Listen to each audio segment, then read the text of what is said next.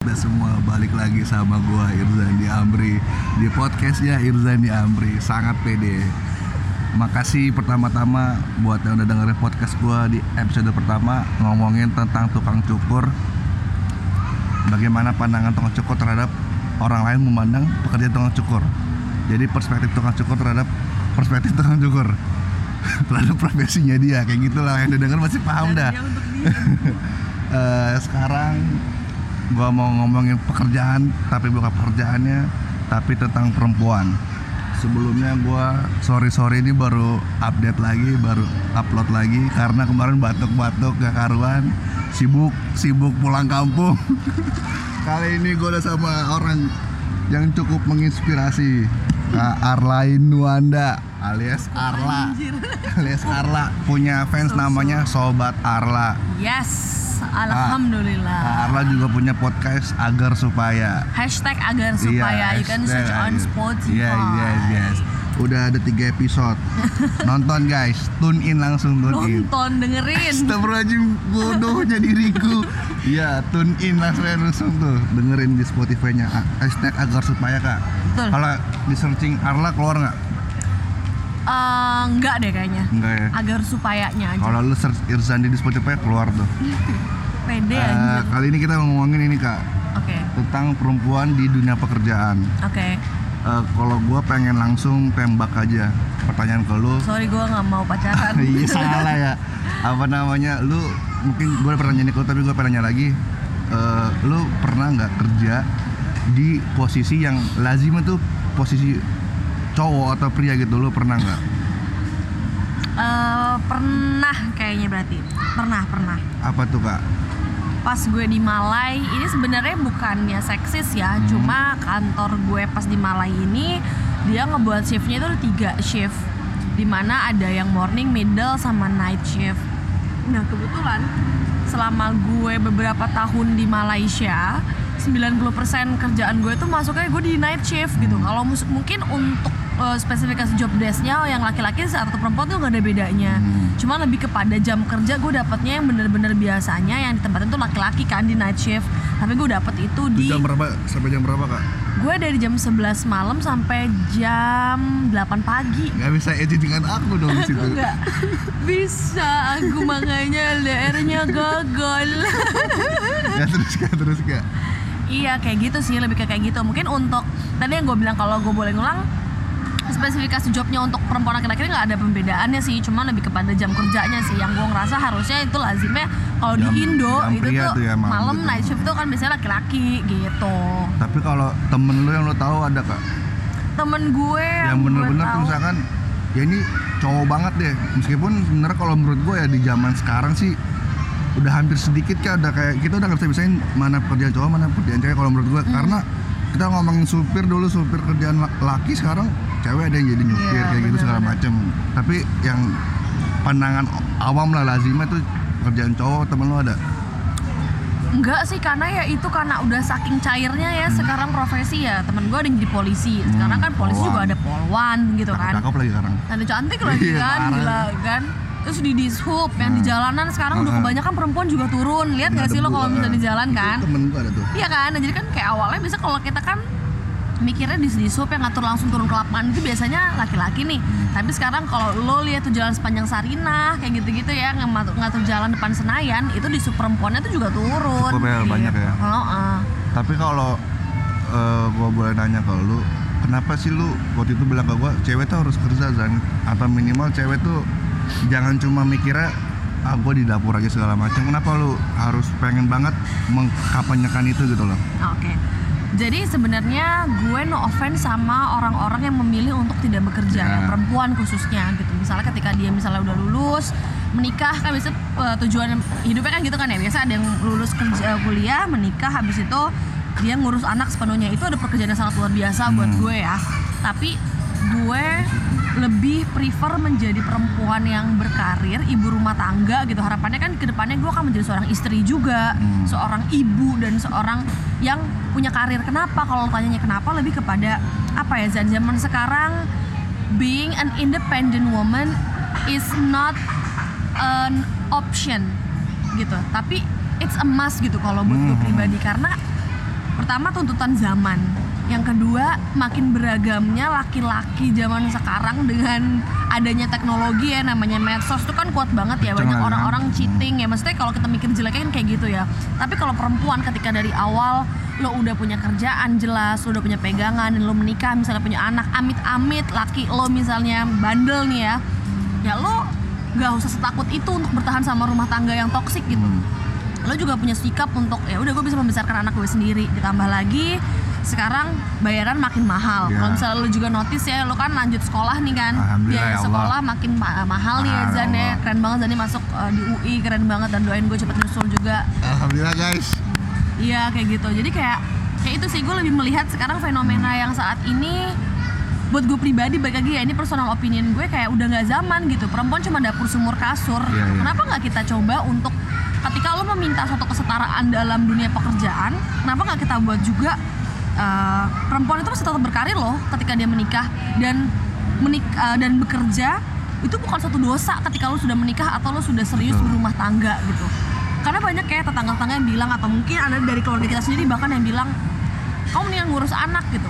Pertama ngurus anak tuh pekerjaan yang paling mulia banget ya. Lo Hmm. membesarkan anak siapa sih yang nggak mau di dekat anak lo gitu tumbuh kembang anak lo. Cuma again gue lebih prefer menjadi perempuan yang membayar diri gue sendiri dalam arti kata kalau gue mau punya kebutuhan beli make up gue mau beli Udah punya skincare gitu ya kan, kan gue nggak perlu sendiri. ngerong-ngerong ke Hmm. laki gue gitu misalnya dan laki gue mungkin akan terbantu dengan gue yang seperti itu jadi ya kita nggak ada tahu masa depan kayak gimana Iya. gitu loh Zan Dan ada lebih baiknya ketika kita masa depan adalah eh, adalah suatu hal yang nggak bisa kita prediksi kenapa sih nggak sekarang lo saat lagi muda sebagai seorang yang single lo berkarir sebaik-baiknya ambil pendidikan setinggi-tingginya karena percaya aja kalau emang jodohnya dapat yang baik-baik juga akan mendukung karir lo aja dan pendidikan lo gitu dan perempuan udah nggak zaman sih Berarti lu nggak masalah nih kayak sama karena kalau gue pribadi nggak masalah. Misalkan ada perempuan yang udah nikah, dia kerja tadinya kerja tadinya dan dia bilang ke suaminya manggil manggil apa kayak pah kayak sayang kayak aku nggak usah kerja aku ngurus keluarga aja. Berarti lo sama itu nggak masalah ya? Ya nggak masalah banget gitu. Buat gue makanya gue bilang gue bukan di ranah untuk menjustifikasi pilihan hidup seseorang gitu. Cuman kalau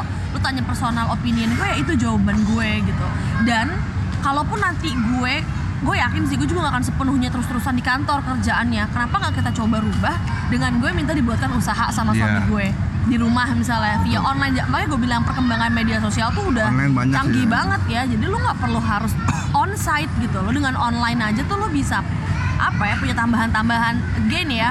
Ketika udah menikah lo bukan menjadi uh, sumber penghasilan utama. Cuma lebih kepada pelengkap dari suami lo aja. Jadi ya perempuan tetap ya kalau ngomongin kodrat-kodratan tetap lo nggak boleh kurang ajar sama laki lo Kalau gitu. kalau menurut lu kok stigma perempuan dapur sumur kasur itu kalau di kita ya di budaya Indonesia itu asal kayak gimana? Karena kan kalau kita belajar dulu sosial gender ada natur dan nutur kan. Ini kan dia ke ke natur kan. Tapi di Indonesia lazimnya tuh atau stigma itu tuh kenapa kalau kalau menurut lu? menurut gue itu adalah satu hal yang memang sudah diturun temurunkan sejak dulu banget. Contoh kecilnya, kalau misalnya lo, gue sebagai perempuan pasti di, dikasih wejangan sama nenek gue atau sama nyokap gue pasti ngomong kalau bisa yang pintar masaknya biar suaminya betah. Iya iya. Iya nggak sih? Jadi secara Kalau- langsung langsung iya. ya udah lu masak aja gitu Iya, kan. lu bersih bersih dong. Nanti kalau nggak bersih nanti suami lu berewokan. Iya. Intinya apa? Biar lu menjadi seorang ibu rumah tangga yang sangat sempurna di mata calon suami lo atau di, di mata suami lo nanti kan kayak gitu kan. Nah itu nggak salah. Lagi-lagi ya, itu gue lagi gue nggak bilang itu satu hal yang salah. Cuman ya akarnya seperti itulah ketika kita laki-laki tugasnya mencari nafkah ya benar gitu dari dalam agama gue yang gue percaya pun menulisnya seperti itu gitu. Laki-laki mencari nafkah gitu kan yang utama gitu. Seorang suami khususnya bukan laki-laki sih suami itu mencari nafkah gitu. Nah suatu hal yang suatu, dari agama itu kan suatu kebudayaan ya. Dan dia itu sudah diturun temurunkan Dari dulu kan. dari dulu ya kan? Dan jadi ketika memang laki-laki ya kodratnya ya lo masak ya kalau nya mainnya masak masakan dong lihat nggak kalau misalnya zaman Oh. dari kecil lo kalau lo main tiba-tiba main robot-robotan kan, mm-mm, lo ya. tumbuk-tumbuk ya kalau main robot-robotan dibilang eh jangan temenan laki-laki dari hal-hal kayak gitu aja Hmm. Sama udah ini nggak seksis banget warna gitu. juga tuh, warna. warna biru dan Biru, pink, pink. gitu kan itu kan saya udah pengelompokan-pengelompokan itu kan udah hal yang nggak udah bisa sulit lah untuk dirubah gitu Menurut lu kak eh, dalam dunia pekerjaan wanita itu lebih sering disepelekan dalam hal apa kak? kemampuan Kemampuan apa tuh? dan pengambilan keputusan. Kemampuan dalam mengambil keputusan. Kenapa gue bilang kayak gitu? Karena kan perempuan itu kan yang bagaimana umumnya diketahui adalah oh, eh, makhluk yang sangat mementingkan perasaan terlebih dahulu. Ya nggak? Rather dan logik gitu. Daripada laki-laki kan lebih ke logiknya baru perasaan. Jadi kadang suka di underestimate terkait tentang ketika mereka menjadi posisi tertentu yang khususnya kayak leader kayak gitu-gitu ya kadang perempuan suka di apa ya di nomor dua kan kalau misalnya masih ada calon laki-laki mendingan laki-laki dulu deh karena laki-laki lebih logik takutnya kalau perempuan ngambil keputusan pasti akan dicampur adukan dengan perasaannya dia tentang moodnya dia kayak gitu-gitu sih Tapi kalau pengalaman lo waktu di kerjaan sebelumnya kan tuh juga apa lu nge-seleksi calon talent ya kalau nggak salah. Itu lu kalau lihat perempuan tuh dari apanya biasanya? karena kan kalau gue tuh kebanyakan lebih ke bidang-bidang IT ya Zan ya kalau kemarin gue nyeleksi talent itu yang di kantor gue sebelumnya eh, memang lihatnya jujur sampai sekarang gue ini mindset gue yang memang tuh buruk sih dan itu parah sih Hmm. gue lihat misalnya programmer laki-laki dan perempuan kalau selama masih ada laki-laki gue akan cari programmer laki-laki entah kenapa gue Hmm. ngerasa laki-laki tuh jauh lebih jago kalau ngulik rather dari perempuan ya ya? iya jadi maksudnya kayak perempuan kalau untuk lo kepo itu paling utama dibanding laki-laki. Ah. tapi kalau misalnya untuk hal yang sifatnya Ngulik-ngulik gitu. ngulik-ngulik kayak gitu gue nggak tahu kenapa. Ya itu ya salah gue sih. Cuma maksudnya kalau ditanya kenapa ya nggak tahu. Itu udah- terjadi ka- apa karena menurut lu ya apa karena kesempatan yang dikasih wanita kurang? Atau emang sebenarnya wanita itu sendiri yang insecure gitu loh? Kayak ah gue kayak nggak bisa deh saingan sama laki itu gimana menurut lu? Ah itu sih mungkin kalau ngomongin zaman sekarang kesempatannya kurang gue rasa enggak, Enggak ya? bahkan gue pun sekarang kalau misalnya mau nyoba programming Bisa belajar semua orang doang tuh ya. bisa untuk otodidak ya cuman lebih kepada balik lagi sih Eh, mungkin kemauan kali ya dari masing-masing individu perempuan ini untuk berani untuk out of the box gitu dan nggak nggak secepat puas aja gitu dengan apa yang ada sekarang gitu kalau khususnya untuk pekerjaan kali ya gitu. Kalau ngomongin kekerasan kak, untuk perempuan dalam pekerjaan tuh sekarang kekerasan seksual atau atau verbal tuh lebih banyak mana kak? gue adalah kalau gue ini pertama kali gue cerita nih Wih, jadi gue adalah orang semua. yang mengalami pelecehan seksual berapa kali di dunia pekerjaan jadi Hmm. gue apa ya kalau dibilangnya aib ya aib gitu kan cuman maksud gue ini harus diketahui sama Sharing semua ya, teman-teman sharing kalau orang-orang ngerti gue dan kenal gue gue orangnya nyablak gitu ya dan orang pasti mikirnya gue tuh galak heeh. galak dan gue memang judes gitu kan kelihatannya kayak gitu Parah. cuman ketika gue mengalami suatu pelecehan seksual di dunia pekerjaan gue tuh nggak bisa ngapa-ngapain Zan Kayak langsung tak berdaya gitu kak? nggak berdaya dan lu takut karena gue tau yang langsung memperlakukan itu adalah bos lu langsung jadi lu mikir kayak lu takut diancam takut nanti berpengaruh sama pekerjaan lo gitu Sama karir karena juga. eh, sekarir lo karena satu sisi saat itu lu kayak masih baru-barunya butuh kerjaan gitu loh yang kayak lu masih Tapi itu waktu itu lu verbal apa langsung fisik. fisik gitu? gue dicium. Gue dicium terus dici- awalnya karena dia udah tua gitu kan. Nah gue pikir awalnya dia awalnya tuh meluk gue gitu kan. Gue pikir oh yaudahlah sebagai cucu kepada kakek sama cucunya dia mikir gue tuh mikirnya gitu gitu kan. Masih gue anggap wajar nah suatu ketika gue dinas keluar kota gue karena waktu itu sebagai personal asisten Hmm. jadi gue ngurusin kamarnya dia dan sebagainya tiba-tiba karena gue kamarnya sendiri dia nelfon gue dia masuk ke kamar gue dan dia tidur di kasur gue itu yang pertama sebelum dia masuk pegang ke fisik Langsung masuk tuh kak? langsung masuk Buset. Nah, dia tuh speaknya tuh kayak nggak apa-apa tidur di sini aja nanti saya subuh keluar. Hmm. Terus gue mikir kayak ini udah nggak benar gitu. Tapi gue nggak bisa ngomong sama siapa-siapa gitu. Karena di situ gue bener-bener anak baru, Tertekan sih kayak posisinya tertekan dan itu gue bener nggak bisa ngomong apa-apa Zan, Eh, ngomong apa-apa gitu loh Zan. Hmm. Jadi kayak wah gue nggak tahu gue harus ngapain gue nggak bisa teriak gue nggak bisa ngelawan akhirnya gue tidur sebelah sebelah gue punggung punggungan Hmm. dan dia tuh ngelus ngelus punggung gue dan itu gue kayak wah ini udah nggak bener gitu sampai puncaknya gue ke kantor dia ngajak gue ke pantry terus dia ngomong di sini nggak ada CCTV saya mau nyium. Dan dia nyium bibir gue. Aksa tuh langsung tuh maksa. Dan itu gue mundur. Nggak bisa pak. Gue bilang nggak enak takut dilihat sama orang. Nah gue tuh cabut. Itu gue nangis. Di sepanjang jalan pulang ke rumah tuh gue nangis. Nah setelah karena gue masuk ke dalam kantor itu kan gue via dari dosen gue dulu kan. Hmm.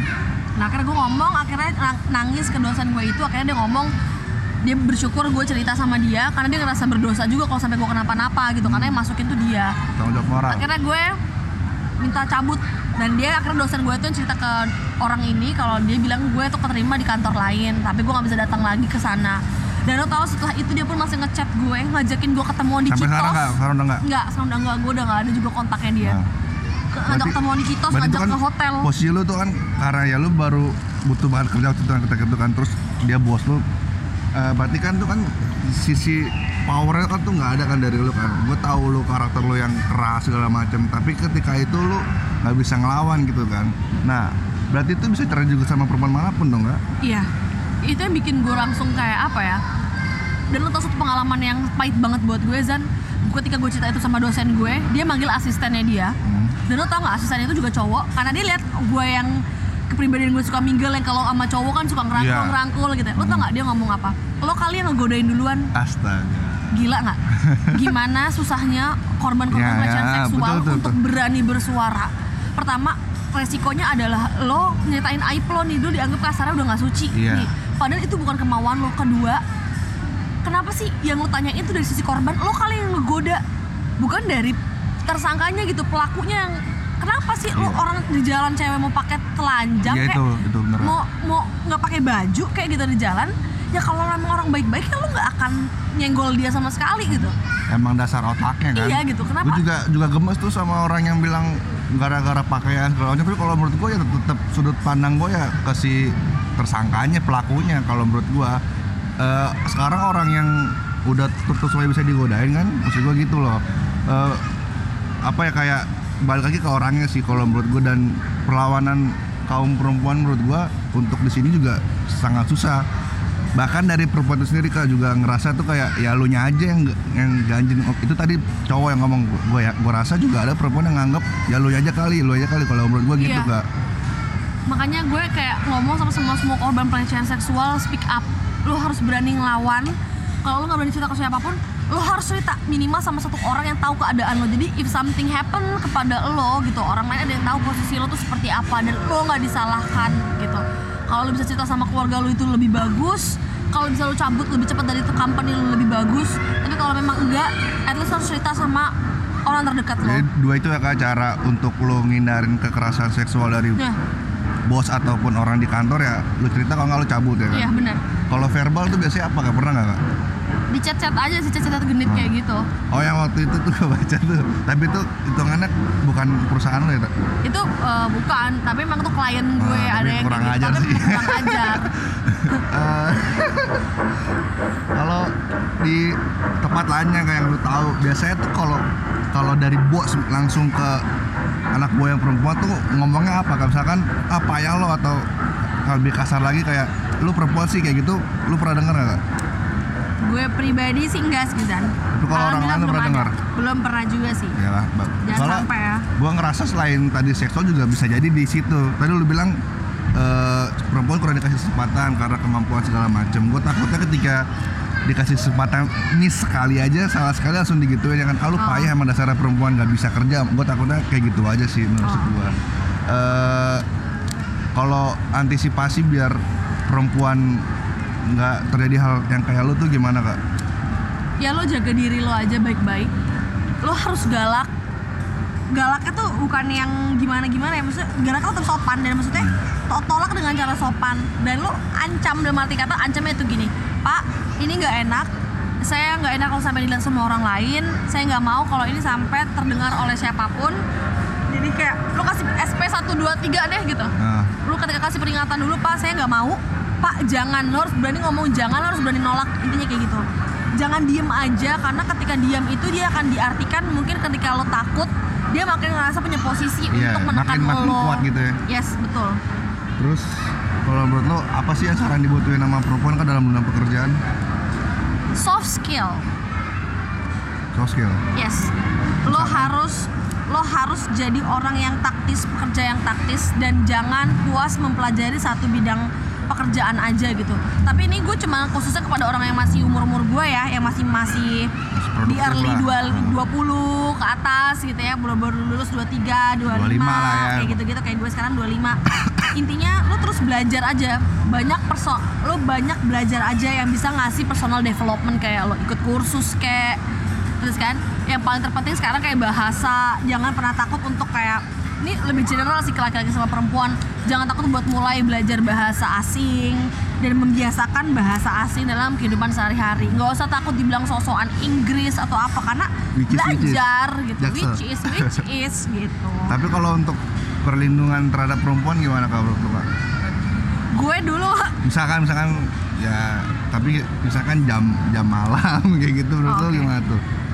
Sebenarnya segala peraturan dibuat itu kan memang tujuannya baik ya. Baik, ya. Tapi kalau lo misalnya terpaksa untuk kalau bisa ya jangan terlalu pulang malam-malam untuk hal-hal yang misalnya nggak terlalu urgent gitu ya. Tapi kalau gue pribadi di selalu diwanti-wanti zaman dulu sama nenek gue, gue bawa pepper spray gitu, Oh, semprotan merica, Itu, lada kayak gitu. Jadi, nah dan lo buat ketika lo tahu lo misalnya orang yang sering pulang malam atau shift malam, bawa aja tuh buat jaga-jaga pepper spray kayak gitu. Tapi kalau dari company sendiri harus ngasih kak proteksi atau ngasih perlindungan ke perempuan? harus harus dengan caranya ya kalau gue lebih proteksinya lebih kepada mulai diimplementasikan secara merata deh cuti menstruasi hari Oh. pertama karena itu kan nggak semua company itu memberikan ya dan matre mat mat apa ya materna maternal leave material mat, Pa- pa- yang itu loh apa orang hamil izin melahirkan cuti melahirkan nggak cuma dikasih untuk perempuan tapi juga buat laki-laki. Karena lak- perempuan saat lagi melahirkan dan Oh, lagi yang awal-awal jagain iya itu istri sama babynya kan? itu butuh banget juga untuk eh, support dari suaminya kayak gitu. Maternal. Kok gue bodoh banget sih? Itulah pokoknya ya yang tahu kasih tahu. Eh kalau kita tahu feminis dunia kan punya tagline kan girls power kan. Menurut lu girls power di Indonesia gimana kak? Udah mulai kuat atau gimana?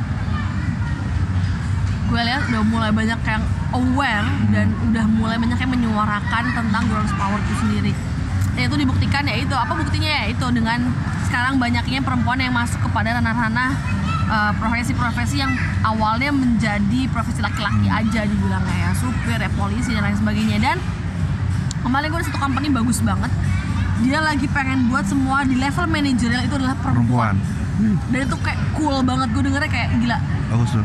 itu keren sih buat Hmm. gua dan itu mulai maksudnya gue bilang udah mulai mulai movementnya udah mulai kelihatan gitu dan mulai banyak yang sadar Mau sih sadar ya. Hmm. Ini buat eh, perempuan-perempuan yang st- stres nih kak mahasiswa-mahasiswa yang denger ini ah udahlah gua nikah aja. Apa kak kasih motivasinya kak? Yang udah stres kuliah stres gak dapat kerja coba kasih tahu kak. Woi, lo kira abis nikah lu udah gak stres lagi? Hidup lo bahagia langsung. Enggak gimana tuh ya? anjir. Yang ternyata perempuan ini juga punya pemikiran ya udahlah gua di gak usah gini-gini banget. Gua juga juga nikah tuh gimana kak artinya Wake kan dia up. harus melawan diri sendiri kan? Yes, wake up girl karena dunia tuh nggak cuma sebatas daun kelor secempit itu men. Masih banyak banget gue selalu ngomong ke orang-orang masih banyak yang bisa lo explore di dunia ini khususnya perempuan misalnya. Yang banyak orang mikir pergerakan kita tuh terbatas. Tapi itu kita harus ngerubah stigma kita harus ngedobrak yang stigma-stigma yang membatasi kita. Semua keputusan ada di tangan lo lo berhak untuk sekolah tinggi lo berhak untuk berkarir yang bagus jangan pernah mikir kayak misalnya gue nggak bilang lo jangan nikah cuma maksud gue jangan pernah mikir nikah itu jadi suatu solusi dari masalah hidup lo yang berat gitu. Sedangkan menikah itu adalah yang gue pernah bilang di podcast gue adalah bermasalah dengan orang yang sama kedua, seumur hidup lo. kedua, betul. itu. tiga anjir. Eh tiga anjir gua lupa dia pakai pakai opening lupa gua. Iya kayak gitu. Eh. jadi kayak malah ketika lu nikah lu belum lagi nanti ketika lu harus split bill lu Iya, bayar itu. ini itu. Belum lu punya lu nikah Eh, punya anak lu pikir pampers sekarang murah men? Biaya sekolah kalau cuma mau nyekolahin anak doang mau cuma ngelahirin doang gampang mungkin ya. Tapi stres hamil tuh luar biasa itu ya. Stres iya, hamil stres terus lu menjamin pendidikan anak lu dapet yang layak emangnya murah? Biaya yang lahirin deh. Sekarang kan udah ada gentle birth yang kayak di air di udara di mana kayak iya kan? Sesar dan lain sebagainya itu udah mahal-mahal banget gitu maksud gue. Ah. men wake up. Eh bukan men sih? girl. Wake up gue ingat tadi pertama lu bilang kan ya ujung-ujungnya bukan ujungnya sih kayak eh, berumah tangga segala macam nah ada yang bilang ada yang bilang kak gue baca di Hitman kalau nggak salah Hitman System. Kebanyakan eh, perempuan yang kerja karir lebih tinggi dibanding si suami si suami itu kan bakal ngomelin dia. Ngerasa powernya kan ter- terambil tuh masih perempuan gara-gara duitnya banyak.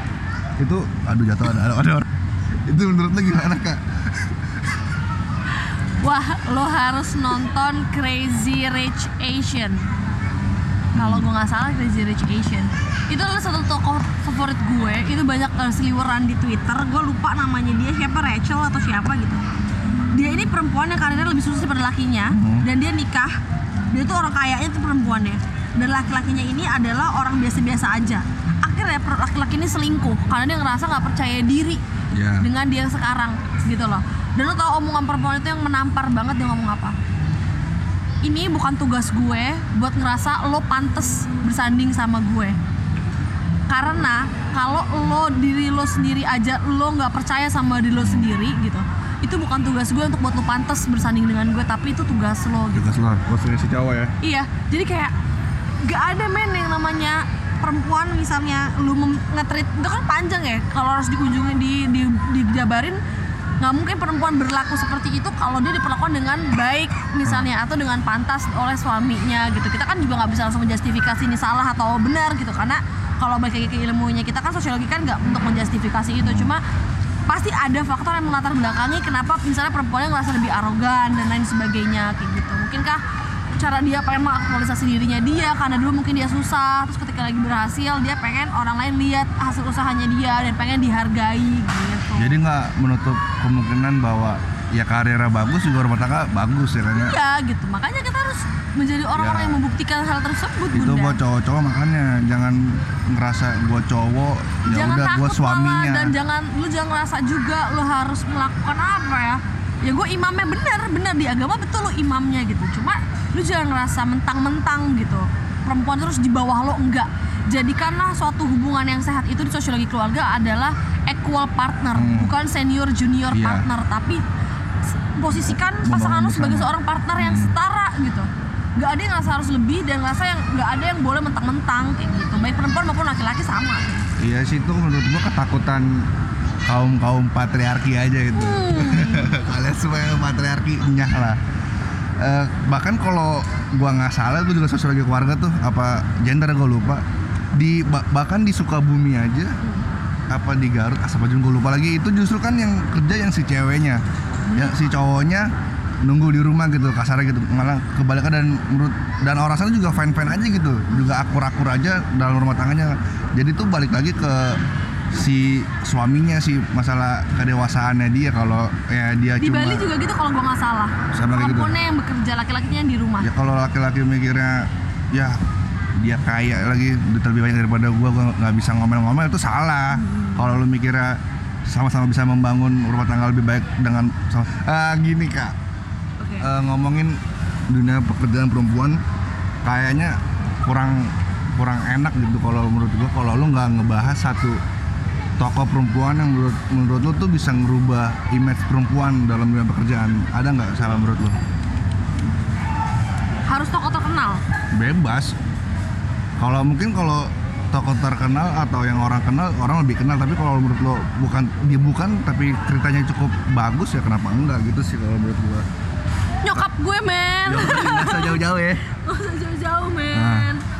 Karena gue tumbuh besar di keluarga yang nggak utuh dalam arti kata gue broken. Hmm. dan gue lihat gimana perjuangannya nyokap gue seorang diri menyekolahkan adik gue dan gue gitu ya tanpa campur tangan siapa pun. Ya ada campur tangannya orang lain. Cuma maksud gue usahanya dia tuh bener-bener bikin gue itu yang bikin gue kenapa sekarang gue kuat untuk vokal untuk ngomong rugi kalau lu perempuan gak berkarir yang bagus atau berpendidikan yang tinggi selama ada kesempatan dan diizinkan. Karena gue selalu ngomong ke pasangan gue gitu ya. Gue pengen untuk diizinkan ketika nikah masih bisa bekerja. Walaupun nanti ke depannya akan bisa didiskusikan ya. Nanti kalau gue harus berhenti kerja dengan kalian tertentu gue pasti akan nurut gitu. Cuman gue akan bilang gue harus bekerja. Karena gue ngomong gini bagus kalau misalnya gue nikah sama lo lo amit-amit lo meninggal gue cerai sama lo gue punya anak gue gedein anak lo ikhlas. Iya. tapi kalau gue misalnya nikah sama lo lo gue punya anak gue udah nggak kerja amit-amit lo selingkuh gue gedein anak gue itu salah kasusnya itu banyak gue. tuh kak. Bah. banyak. Banyak. Makanya tuh gue gue bilang kayak dengar dengar dari teman-teman gue banyak yang kayak gitu. Meninggal janda nggak bisa ngapa-ngapain kasar gitu karena nggak Ah. nggak punya pekerjaan akhirnya bingung. Nah, itu banyak tuh. jadi malah susah kan, nggak bisa ngasih akses pendidikan yang baik misalnya, atau nggak bisa ngasih kualitas pendidikan yang baik gitu kan ke anak kita gitu. berarti Bunda. lu bakal izin tuh ke suami lu nggak bak tetap bakal kerja nanti setelah nikah Iya dong pasangan gue sekarang pun sudah oke, tapi siapa pasangan gue? ada rahasia tunggu aja semua Gitu. udah berapa menit nih lumayan lama nih Aku yang nggak kerekam gue gam. kerekam dong oh Tenang. siapa yang mau denger anjir? ah pasti ada tenang satu dua orang pasti ada pasti ada terakhir aja kak pesen lu buat pertama buat perempuan yang minder untuk bekerja gitu ya Eh, itu apa Pesen gue jangan pernah takut karena belum tentu ketakutan yang lo rasain sekarang itu terbukti dan terwujud. Selama ada kesempatan dan selama ada izin dari orang tua, go ahead, do whatever you want to do. Tuh. Kalau untuk para kaum lelaki yang memandang sebelah mata perempuan kah apa?